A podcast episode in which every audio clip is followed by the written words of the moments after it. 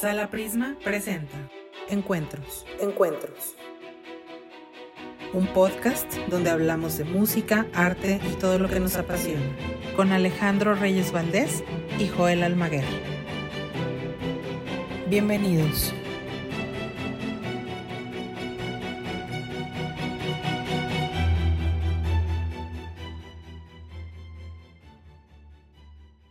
¿Qué tal? Bienvenidos a este capítulo de Encuentros. Yo soy Alejandro Reyes Valdés y en esta ocasión me acompañan dos grandes amigos, además de grandes músicos, cada uno de ellos. Me refiero a Natanael Espinosa Rincón, quien es director de la Orquesta Filarmónica del Desierto, Coahuila de Zaragoza, y a Alejandro Miyaki, que es vocal coach, que es pianista, que es director a la vez. Y vamos a, a continuar con una temática que ya se había abordado en el podcast anterior los directores de orquesta. Y quisiera invitar a Natanael para que partiera a la mesa esta noche y nos comentara, nos comentara sus, eh, sus predilectos, su top 3, 4, el que tú quieras, de directores viejos o nuevos. ¿Y por Oye, qué? Alejandro, bueno, de entrada, este, muchas gracias por la invitación. Estoy bien contento de poder colaborar de nuevo en este, pues yo creo que esta iniciativa que se me hace genial. Eh, sigo pensando, a diferencia de, de algunos, que ya sabes, ¿no? Que hay esto de que la tendencia de que la música académica o clásica, como se le llama, eh, que está muriendo. Yo creo que hay gente que tiene como la, la curiosidad por saber más y no consume más porque no sabe cómo hacerlo. A ver, y, y- bueno, ya lo plantearemos en algún momento del- del episodio, pero a mí me han preguntado por dónde empiezo. ¿Qué, qué escucho? Y- y a diferencia de la literatura, por ejemplo, que siento que hay ciertos caminitos que te pueden llevar a algún lugar, en la música académica o clásica es un universo que me parece así como infinito, ¿no? O sea, a ver, hablamos de un género o hablamos, bueno, hablamos de un compositor, este, ¿qué le recomiendo para eh, y volviendo a, a mi a mi exposición que ya me salía el tema de directores de orquesta, perdón, este, pero me parece y aplaudo la iniciativa de Sala Prisma de hacer este tipo de podcast porque creo que hay gente que lo consume y habría más este, y habrá más, este, siempre y cuando pues, se sigan haciendo este tipo de esfuerzos, ¿no? Así que agradezco. Este, directores de orquesta, Alex, pues es un universo también. Hablar de directores de orquesta, no sé por dónde empezar, si por los memes o los chistes que se hacen de nosotros. Pudiera ser, pudiera Oh. ser. Tal vez son los comentarios más acertados, ¿no? Sobre sí. la figura del director. que sí. Te voy a tomar en serio el Ajá. chiste. Cuéntanos un chiste de directores de orquesta. No, fíjate que no me sé, me sé muchos de violistas, pero director de orquesta no. Este, pero, pero creo que el hablar de, de la figura del director es, eh, es en mucho hablar de, de liderazgo, hablar de tratar de interpretar al instrumento más grande que existe, al instrumento más sonoro que existe. Y eso me parece fascinante. Este, ¿De qué director podemos hablar? Ópera, sinfónico, este, ¿de qué periodo? Eh, hay, hay gente que admiro muchísimo, muchísimo, este, entre ellos a papá e hijo Kleiber, Carlos Eric y Carlos Kleiber, que además tuvieron una carrera súper notable. Eh, y yo sé que ustedes son así como en el mundo de la ópera y van a sacar así nombres que probablemente yo no conozca, pero yo sigo admirando mucho a James Levine, por ejemplo Sí. eh, que me parece un tipo además carismático este, y, y que se entregó por completo al género. Eh, que por otro lado también lo vi actuando con la orquesta del Met en el Carnegie Hall haciendo algo de Borjak y una novena que me pareció espectacular. Sí. O sea, y entonces ahí es donde tú dices, a ver, hablar de tu director favorito es como hablar de tu de tu vino Una comida tinto favorita. favorito, ¿no? O de tu sí, o de tu compositor favorito. Pues, vamos a hablar de, de- de- necesitamos ser un poquito más específicos y cada vez más, ¿no? Hablaste de James Levine y entonces aquí eh, yo me doy cuenta que este nombre a veces lo damos por sentado, como algo que ya tenemos en nuestras vidas y por eso mismo lo ignoramos. eh, yo no había pensado en James Levine. Tú lo dijiste y realmente de los directores de ópera, eh, aún vivos, pues es, es, la máquina de dirigir.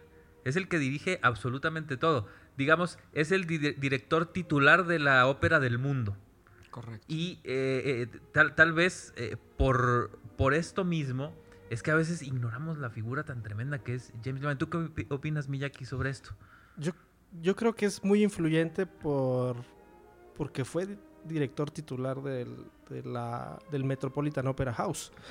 Pero la verdad, aquí me, declaro ignorante en el sentido que mmm, no sé o no he ahondado tanto en su estilo o en, su, en sus grabaciones o videos que existen de, de sus interpretaciones acerca de cuál es su trascendencia a nivel musical. O sea, sé la trascendencia que ha, que ha hecho como líder del Metropolitan Opera House, que es algo que, que menciona Nathaniel, no, no es nada más lo musical, sino figura. El, el, la figura, el liderazgo para llevar, porque aparte creo que fue a los 26 o 25 años director titular, o sea, Estaba lo nombraron cuando era pues, un, un niño o, eh, eh, que apenas caminaba en el mundo de la dirección, sí. digamos. Eh, eso habla de que se, seguramente había, hay un talento eh, pues muy grande, pero como lo menciono, no conozco tanto, no he andado tanto en la carrera de él más que lo que he escuchado en grabaciones, porque pues obviamente eh, las, las versiones que más bien busco son la, llego a él a través de los cantantes o de las óperas en específico. Es inevitable, Pero, es, es, ineludible James Levine. Sí. Cuando ah, estamos sí, viendo... Aunque no me guste, voy a llegar con él. claro, es inevitable porque en todas estas ediciones que ha hecho el, el Metropolitan, de sus producciones operísticas, me refiero a ediciones en DVD o ahora que están en, en, en la red, pues eh, James Levine es, es, protagonista ineludible de ello y tal vez precisamente por esa repetición es que, así como tú dices que no has puesto atención en, en cuál es su estilo, cuál es su lenguaje, pues yo, yo he caído en lo mismo, pero tal vez por la repetición, por... Uh -huh por la costumbre de que siempre es James Levine y, y, lo damos por sentado. ¿Quién está allá abajo? James Levine, ¿no? Sí. sí. Pero Natanael, tú tenías la palabra con esto. Nos estabas platicando, nos estabas comentando sobre los, los directores. Batutas que tú eh, consideras notables y hablabas de esta escuela romántica de los, de los, de los Kleiber. Claro, eh, y también eh, es que es bien curioso poder, poder emitir como un juicio de un director, porque luego lo ves en muy buenos momentos, con muy buenas obras, o que tú crees que van a abordar cierto compositor eh, de una manera mejor que otros. Mira, te voy a poner un ejemplo. Hay, hay una batuta que yo admiro y seguramente muchos coincidirán conmigo, el ruso Gergiev, ¿sí? Pero le he escuchado una mejor cuarta de Tchaikovsky a Osawa. Uh -huh. Y, pensarías que, eh, él tiene que, o sea, él tiene la historia y tiene, tiene como el, el, legado para poder hacerlo, pero aquí es la idea musical la que rige, pues lo que, lo que al final del día vamos a poder consumir y probar y, y escuchar, ¿no? Entonces, eh, pero por ejemplo, vi un cascanueces, he escuchado con, con Valery Gergiev un cascanueces de Tchaikovsky pues impecable y bueno, o sea, con unas ideas exquisitas, ¿no? Que con pocos. Eh, eh, son muchas las batutas que yo creo que podemos admirar y que podemos disfrutar.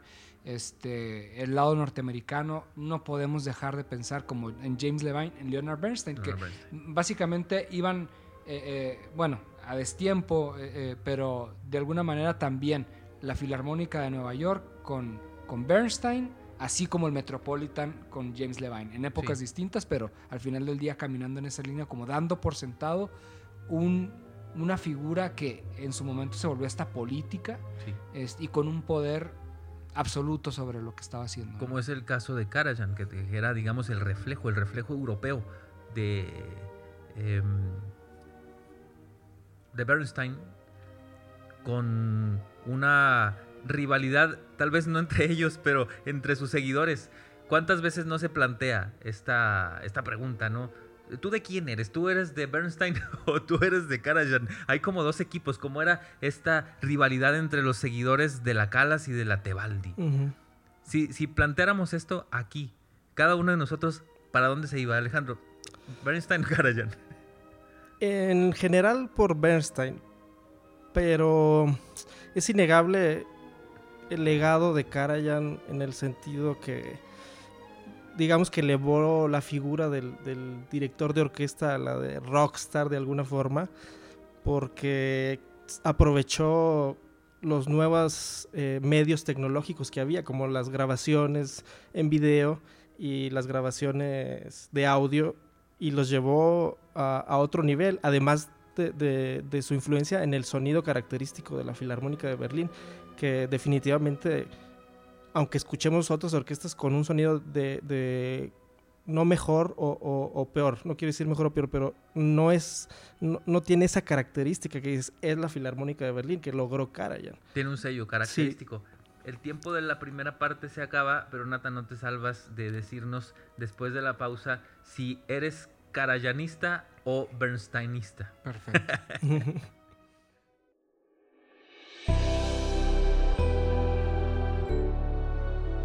La maravillosa soprano Mirella Freni, quien con apenas 19 años ya conquistaba los corazones de los más exigentes melómanos, interpretó a lo largo de su carrera más de 40 papeles principales, convirtiéndola en una de las divas favoritas de la ópera. Figuras como Franco Zeffirelli y también directores míticos como Karajan caían rendidos ante las cualidades vocales de Freni quien, pese a su gran fama y merecido lugar en el Olimpo musical, supo conservar la sencillez y naturalidad que la caracterizaban.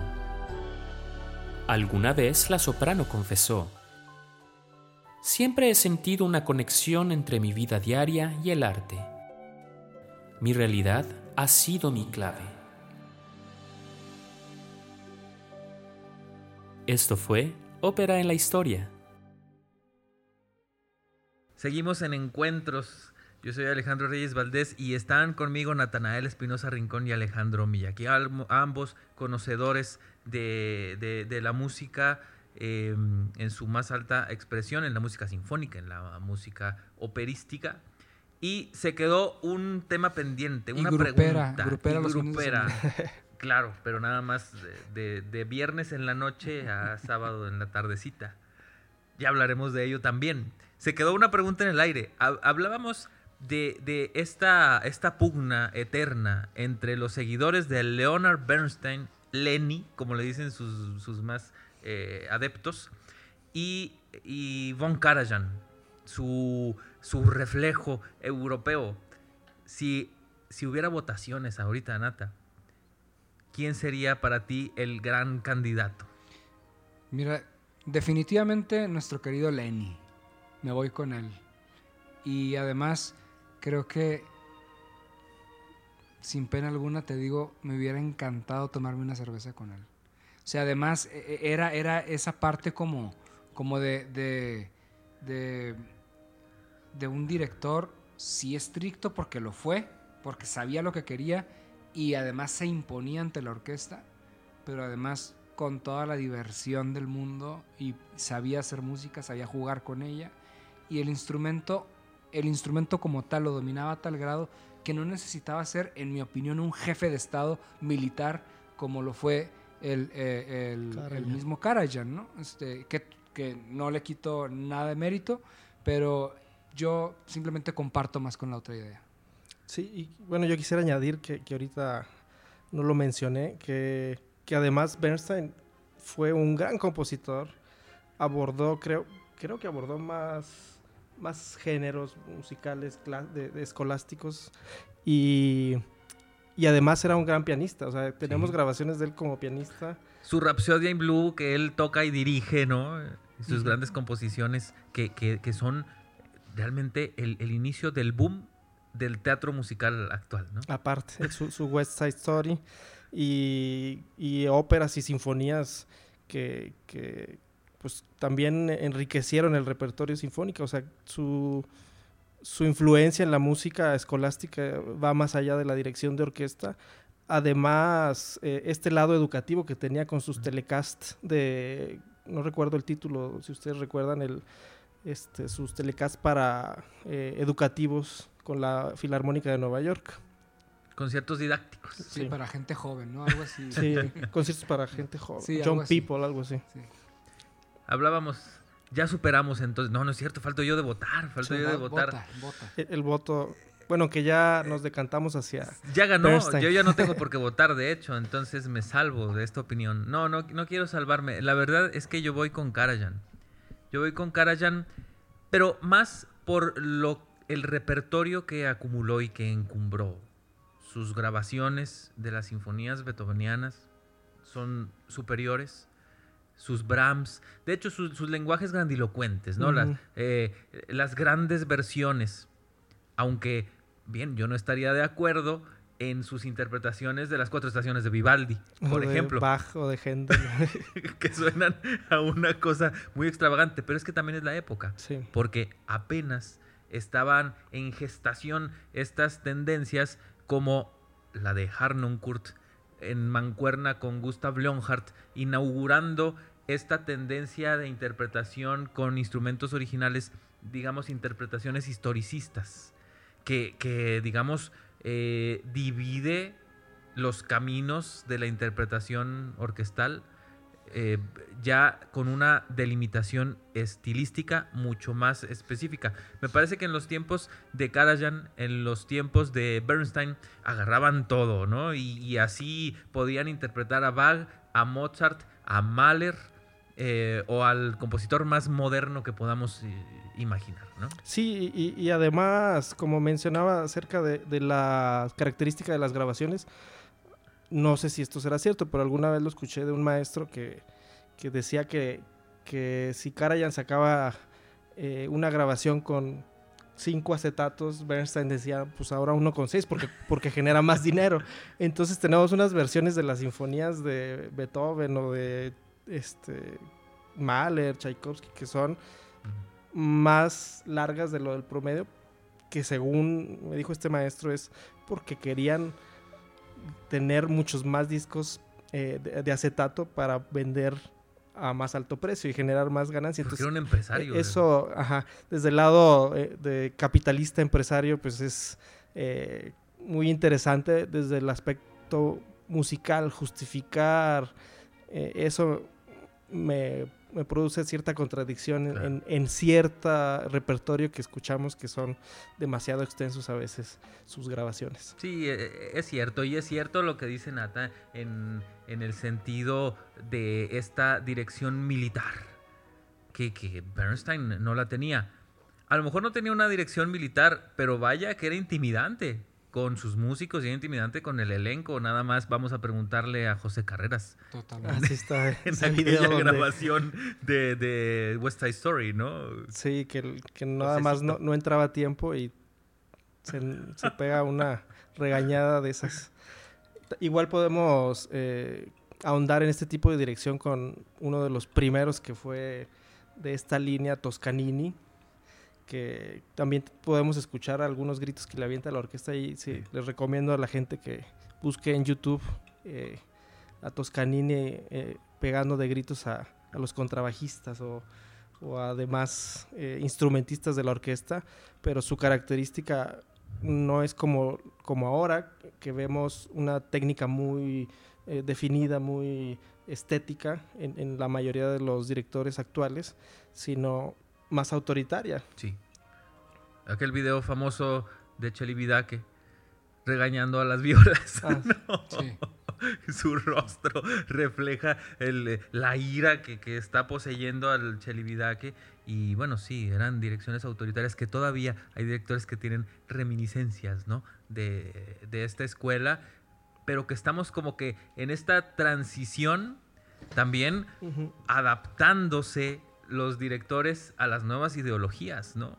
Porque igual eh, una dirección actualmente, imagínense una dirección al estilo Karajan, en un contexto eh, actual, pues eh, me parece que procedía a denuncia, ¿no? Y, no funciona. alguna sanción ahí, si no es encarcelamiento. Sí, habiendo ya existido Karajan, si no si no hubiera existido Karajan, no sé, no sé cómo hubiera, se hubiera desarrollado, a lo mejor ahorita sería novedoso, pero ya viendo un Karajan, eh, creo que, que sí eh, podría ser interesante escuchar esa manera específica de, interpretar, es lo que yo, yo, yo veo aquí que, que, que Nathanael eh, va un poco en contra de esto.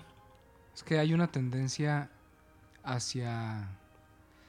a ver, voy a replantear mi idea. Creo que la orquesta es de esas pocas raras instituciones que sigue, pues sigue siendo una especie de, de dictadura. O sea, el director es una figura de poder total sobre la orquesta. Y parto, para la gente que sensible que está escuchando esto no, no, no lo piense como, un, como una falta de respeto hacia el músico. Incluso los mismos músicos que puedan estar escuchando un podcast como este o este, eh, que, que, entiendan o entendamos la orquesta desde un punto de vista como un instrumento.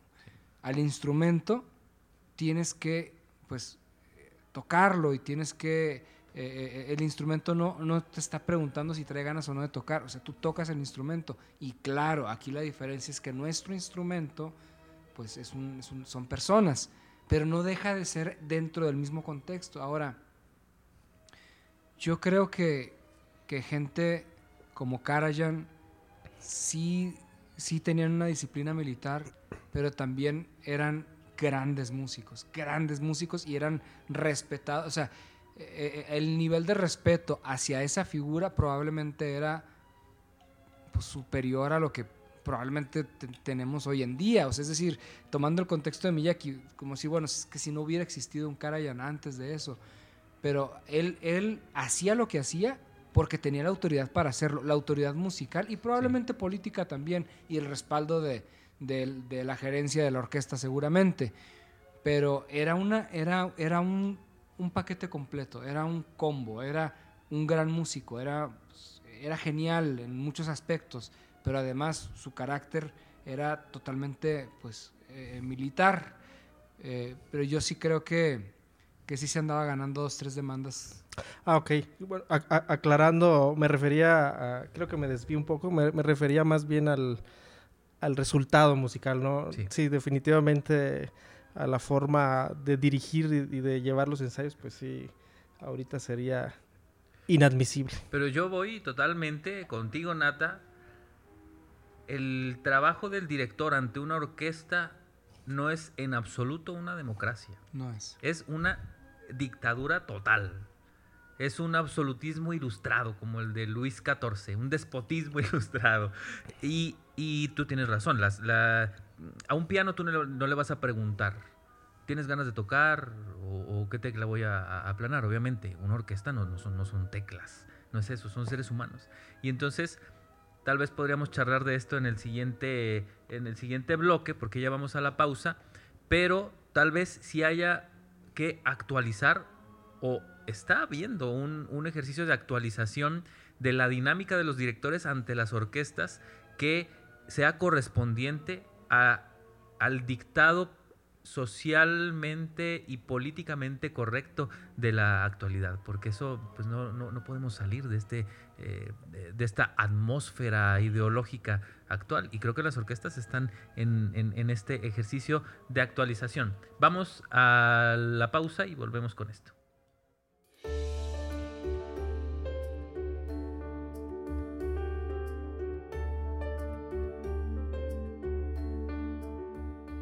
Wilhelm Furtwängler, un verdadero mito en la historia de la dirección, condujo numerosas orquestas como la Filarmónica de Viena, la de Berlín y en el Festival de Bayreuth durante varios años. Gran intelectual que sabía desmenuzar a profundidad cada autor que abordaba, alguna vez dijo sobre Bach y Beethoven. Comparar Bach con Beethoven es para mí como comparar un roble con un león con Beethoven, la música está por primera vez en condiciones de expresar lo que ocurre con la naturaleza en forma de catástrofe. La catástrofe no es menos natural que el lento desarrollo orgánico de la evolución. Es otra forma de expresión de la naturaleza. Soy Valeria Oregón y esto fue Cápsulas de Encuentros. Seguimos en Encuentros, yo soy Alejandro Reyes Valdés y estoy en compañía de Alejandro Miyaki y de Natanael Espinosa, ambos conocedores de la música, de su repertorio, de su ejecución y además de sus protagonistas. Y estamos hablando sobre los directores de orquesta y también de las orquestas, porque nos quedamos comentando eh, acerca de esta actualización de la dinámica de las orquestas actuales que se tiene que adaptar a las ideologías actuales. También me refiero a lo políticamente correcto.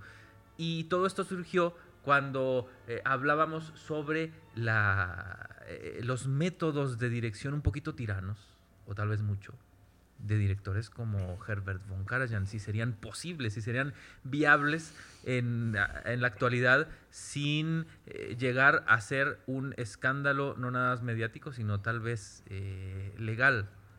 Nata, tú que estás precisamente en ese ejercicio y ante una, ante una, una orquesta que tú mismo eh, conformaste.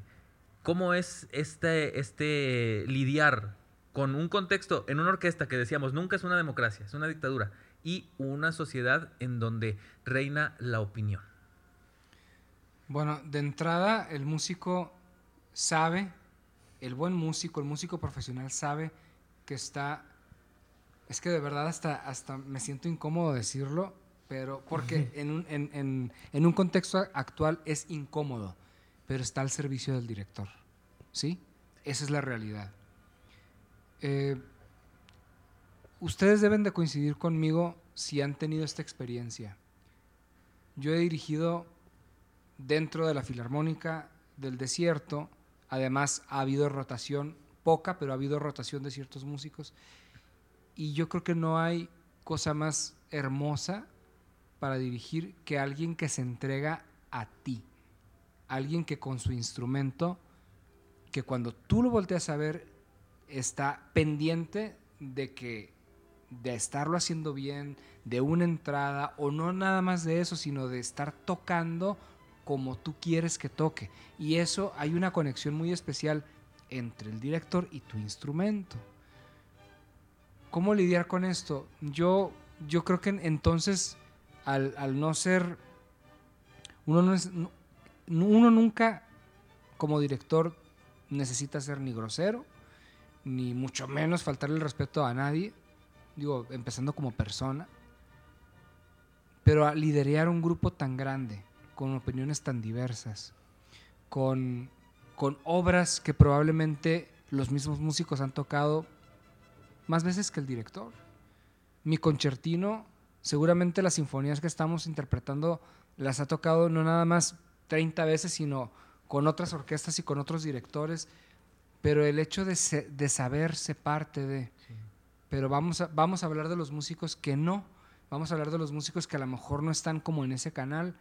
Creo que todo se puede lograr a través del liderazgo y de un buen liderazgo, es decir, de, de entrada uno conocer la obra, como director. O sea, no llegar como a improvisar y no llegar como a ver qué vamos a hacer, sino llegar sabiendo lo que vamos a hacer, lo que vamos a estudiar, lo que vamos a trabajar, cuáles son las partes más débiles en la estructura de, la sinfonía o de, lo que se esté trabajando en ese momento.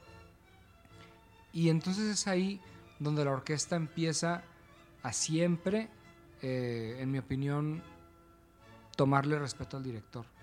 Pero yo creo que todo se puede lograr a través de, de, liderar bien a la orquesta, de, saberte, de saberte ganar la orquesta, pero no en el sentido fácil, no en el sentido buena onda, no en el sentido de los chistes. Porque déjame decirte una cosa, y a la gente que nos está escuchando, eh, los músicos de la orquesta o de una orquesta profesional tienen más estudios de lo que ustedes se pudieran imaginar.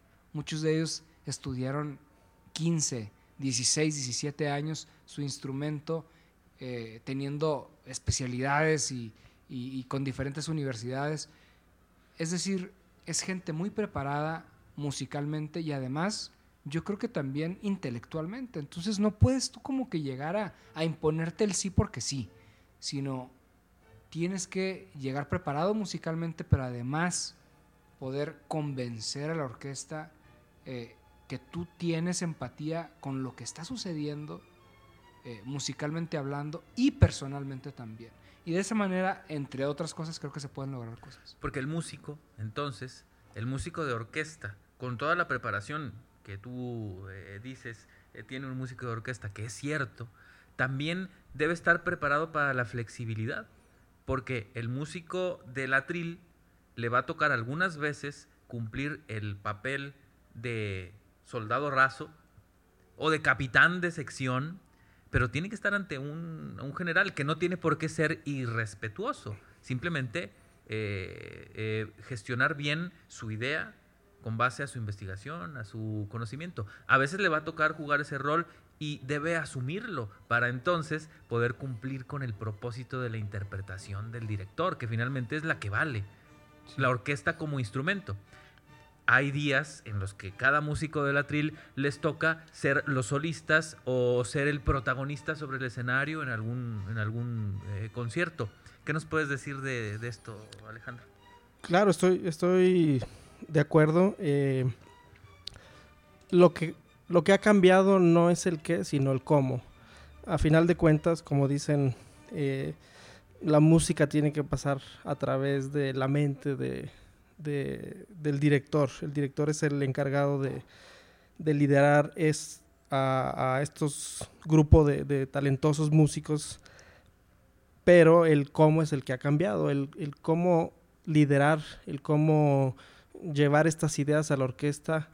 Eh, ha cambiado no solamente por la evolución de, de, la dinámica dentro de una orquesta, sino a nivel social. Ahorita no puedes insultar a, un músico, no puedes, quién sabe, a lo mejor hasta el final de un concierto entregarle una flor claro. a, la primer violinista que, encuentres eh, eh, más cerca, a lo mejor esto hasta puede ser ofensivo. Porque perdón que te interrumpa, es parte de lo que estás diciendo.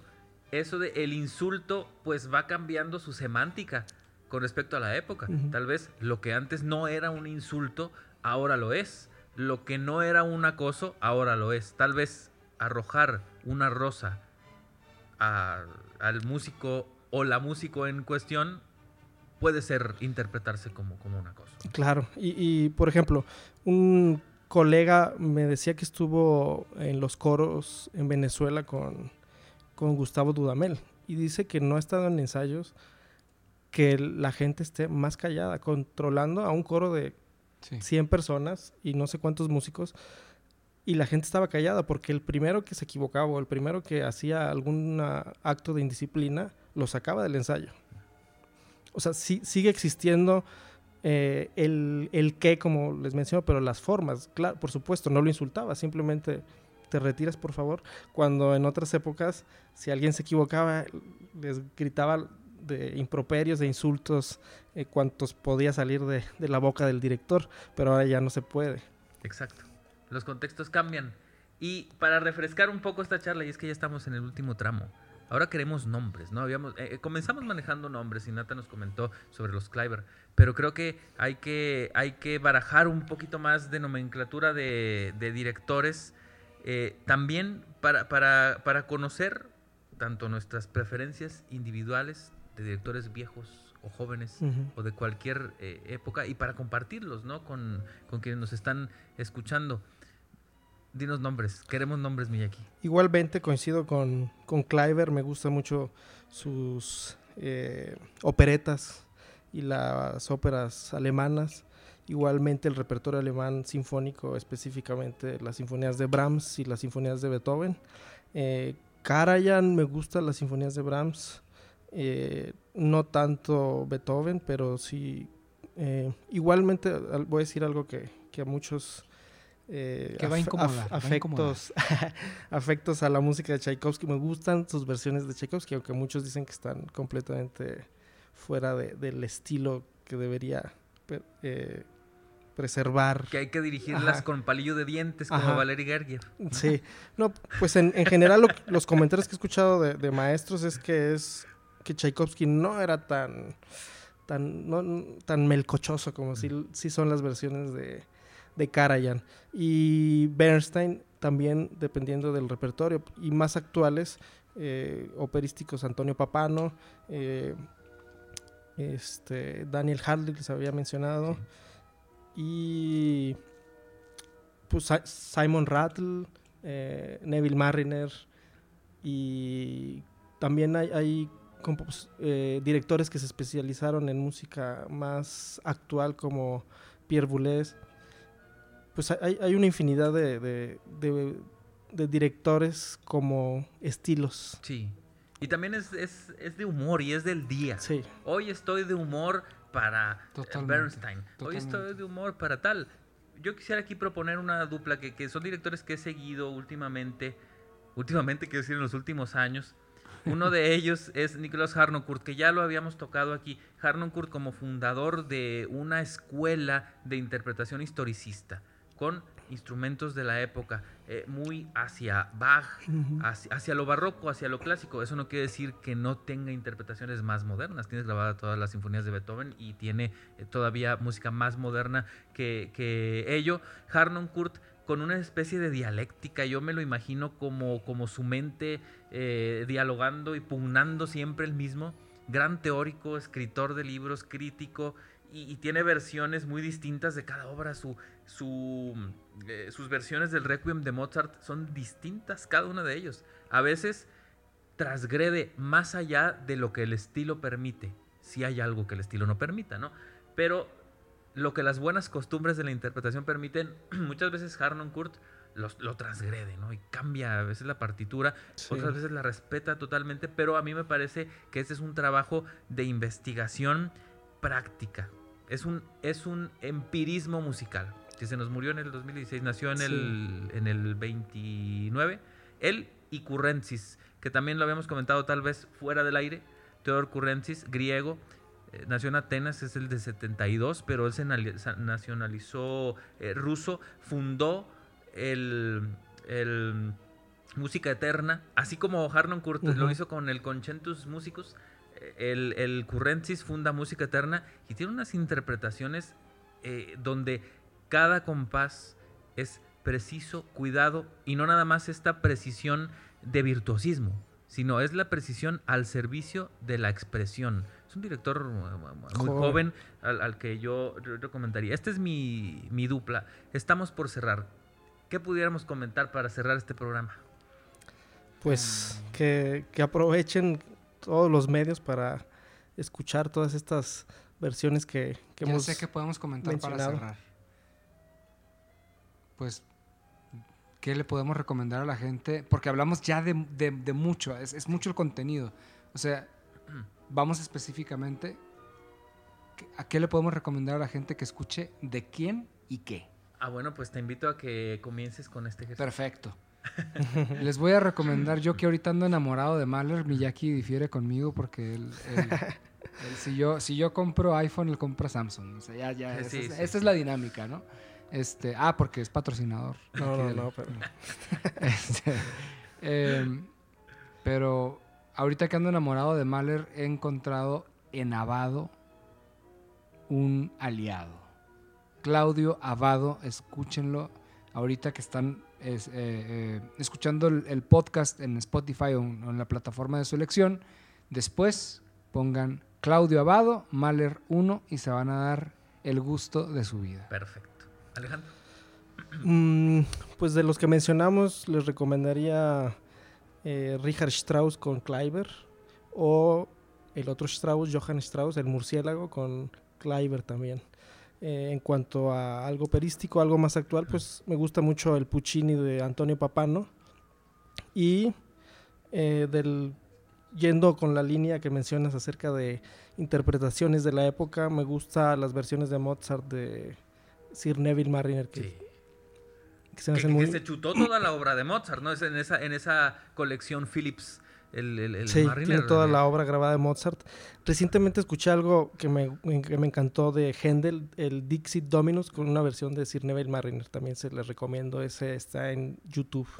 Yo les recomiendo por mi parte la tercera de Brahms con Giulini. Es que Giulini es un obligatorio para, para Brahms, ¿no? No sé para qué más, pero, pero para Brahms lo es. Y la tercera de, de Brahms, además que es, es mi, mi, favorita de las sinfonías de Brahms, mi versión favorita es la de Giulini.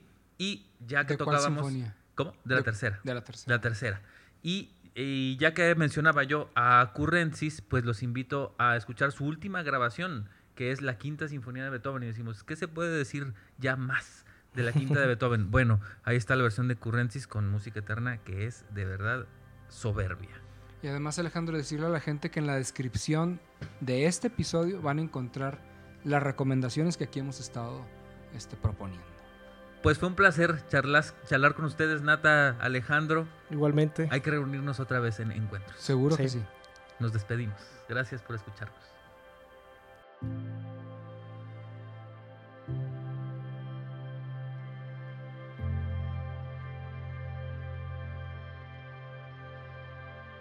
Este programa fue llevado a ustedes por Sala Prisma.